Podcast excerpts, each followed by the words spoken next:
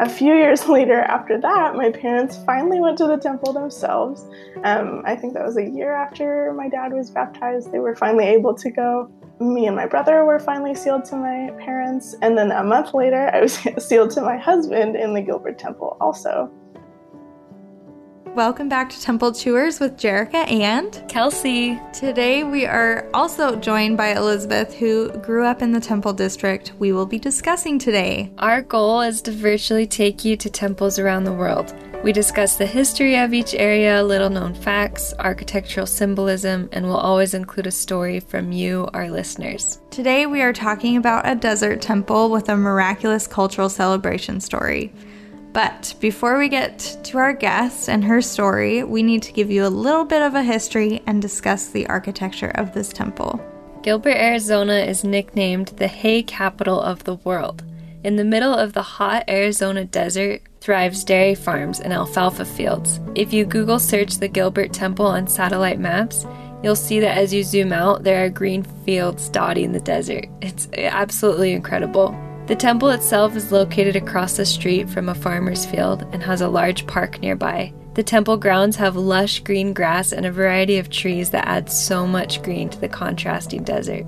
Plans to build the Gilbert Temple were announced on April 26, 2008. This temple site was the last that President Hinckley selected before his passing. The groundbreaking occurred on November 13, 2010, and thousands of people gathered to watch the ceremony. Though Gilbert, Arizona is in the middle of a desert, it does still occasionally get rain. On average, it rains two days out of every month of the year, except for May and June. Those months are particularly dry. When it does rain in Arizona, it tends to pour. And unlike most temples, the Gilbert, Arizona temple is not built on a hill.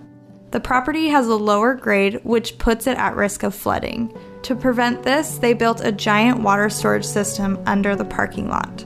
Another obstacle that the contractors had to overcome was the unsightly appearance of overhead power lines. Thankfully, they were ultimately able to bury them underground, allowing an unobstructed view of the temple. Thirdly, there is a loud intersection between the temple, farm, park, and an elementary school. To combat the noise, 7 inch thick insulated walls were installed.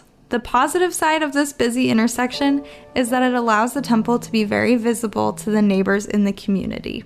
New technology was used to help the construction of this temple run smoothly. Both computer and 3D printed models were used to help visualize every aspect of the temple before it was built physically.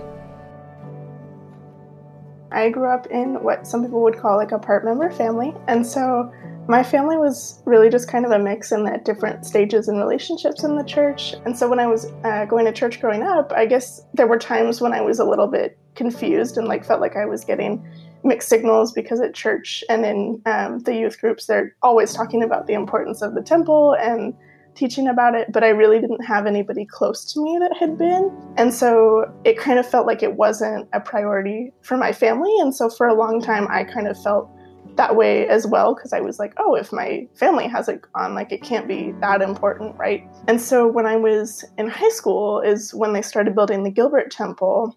And all of the youth leaders started talking about how that was going to be our temple. They kept saying, like, this is your temple. And I was like, what does that mean? They started teaching, like, way more. And um, we got way more involved with the youth and learning about the temple. Like, we did a a huge temple walk where we walked like 15 miles from where we live all the way to the Gilbert Temple in Arizona in the heat. So that was fun. Locals and especially youth were really excited to watch the progress on the Gilbert Temple. It became so common for youth groups to visit the site that they built a viewing platform so that people could better watch the progress over the three and a half years of construction. One ward made a three day trek to the temple. Many other wards and stakes brought the youth, sometimes with hundreds of kids, to check on the construction of the temple. It is estimated that about 70,000 people came to view the progress of the temple during its construction. When it came to host the temple open house, about 400,000 people attended during the month that it was open to the public. 9,312 volunteers helped it run smoothly, and 764 of those volunteers were trained tour guides. The cultural celebration was held on March 1st, 2014. approximately 12,000 youth performed the celebration themed Live True to the Faith. And then they announced that our stake was going to be involved in the temple cultural celebration. For anybody that's not familiar with what a cultural celebration is, it happens just before a temple is dedicated usually, and it celebrates not only the temple itself, but it also highlights the local culture and the area, which often has like a huge impact on the temple itself and the design of the temple. So it all gets incorporated into this huge uh, cultural celebration. My stake was involved in that celebration, and there's so much that goes into it. There's like all these singing, there's dancing, costumes. Like we had fire dancers and like horses and all this crazy stuff in it. And then, of course, we're in Arizona, so it's hot. I think it was in April or May. So it was supposed to be cooler, but it was not. It was hot, and we were in the middle of a drought. And so it never rains here because we're in Arizona, right? So then, out of nowhere, the night of this cultural celebration, it just starts pouring. Like it just rained the entire time. but we literally just like went through with it and danced in the rain for a couple of hours. Um, if you've never seen it, I would encourage you to look it up and to watch a part of it. They do cut back and forth. They recorded like a practice session during the day. So some of it's dry, but some of it is like all just in the rain and it's it's really fun to watch. Someone was telling me that they had to coordinate with someone because we were using a field that was in a park like across the street from the temple. And so the person that they had coordinated with was just like in awe and they were like, I don't know how this field isn't flooded. Like it should be like full of water and it just it wasn't and we were able to dance in it even though it was raining for like hours. And I've driven past it since then when it rains and it definitely floods. So I have no idea how that happened. Maybe just a little bit of divine intervention there. The temple was dedicated on March 2, 2014, by Thomas S. Monson, who was the prophet at the time. A time capsule was placed and sealed in the cornerstone. In it was laid things that are most important to locals, including a hay hook and alfalfa seeds. A small portion of the dedicatory prayer reads May this, thy house, be a sanctuary of serenity, a refuge from the storms of life and the noise of the world calling to memory the cultural celebration the night before when a literal storm soaked youth and spectators. Because of the measures taken during construction, including thick insulation to block the sound of traffic and preparations made for the event of a flash flood, this temple is a literal refuge from the storms and the noise of the world.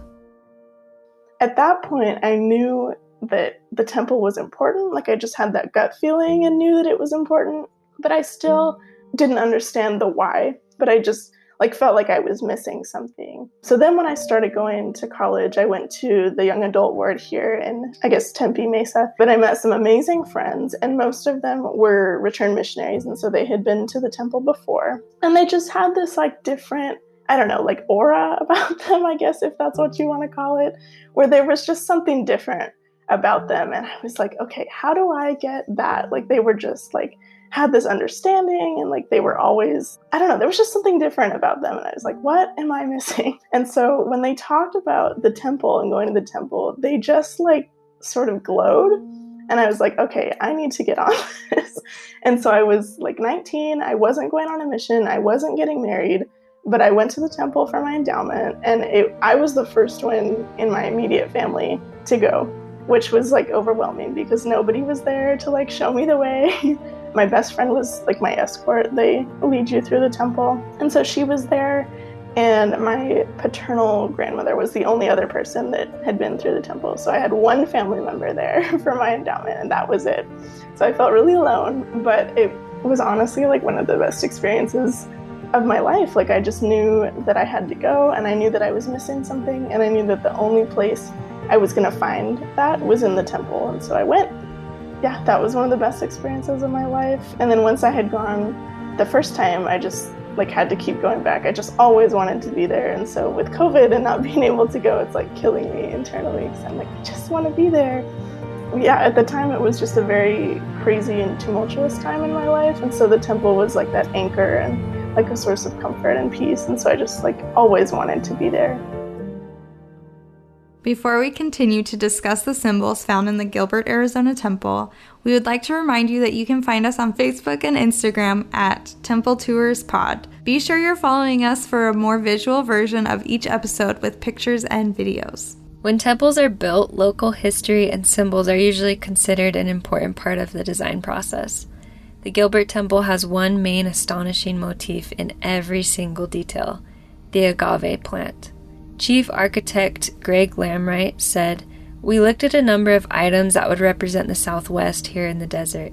We wanted something to represent the living waters of Christ and for the temple to be an oasis in the desert.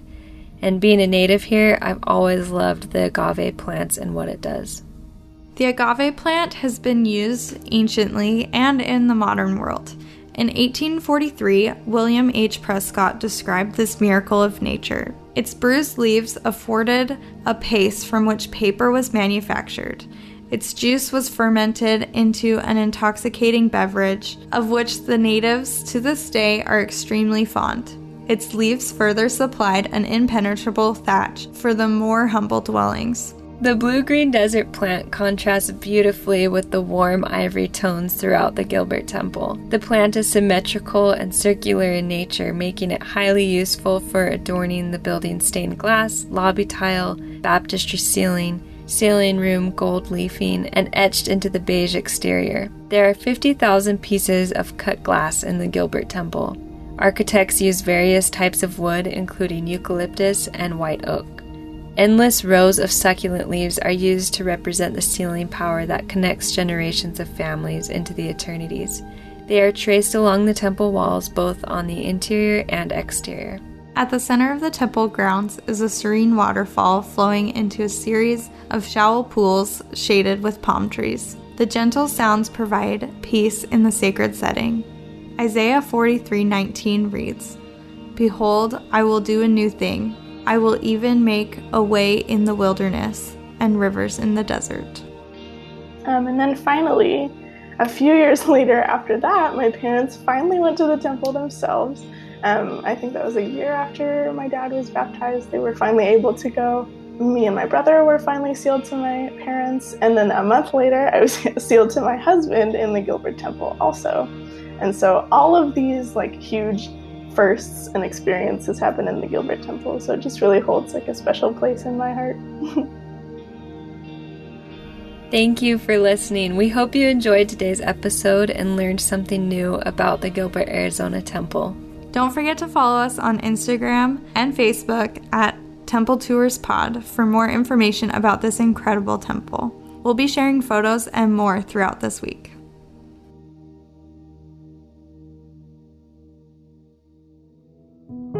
Temple Tours is a production of Mecco Radio. Jerica Dennison and Kelsey Josie wrote and hosted today's episode. Special thank you to Elizabeth for sharing her story. This episode was produced by Jerica Dennison, and I, Alex Williams, edited this program. The music we used includes Where I Find Rest by Sun Wash, In the Clouds by Be Still the Earth, Wonderland by Midtro, Ray by Kevin Graham, Horizon by Cloud Cover, and After All This Time by Ben Winwood. A full list of sources and credits can be found in the show notes. And we should note this is not an official podcast of The Church of Jesus Christ of Latter day Saints. Thank you for listening. We'll be back next week with another episode.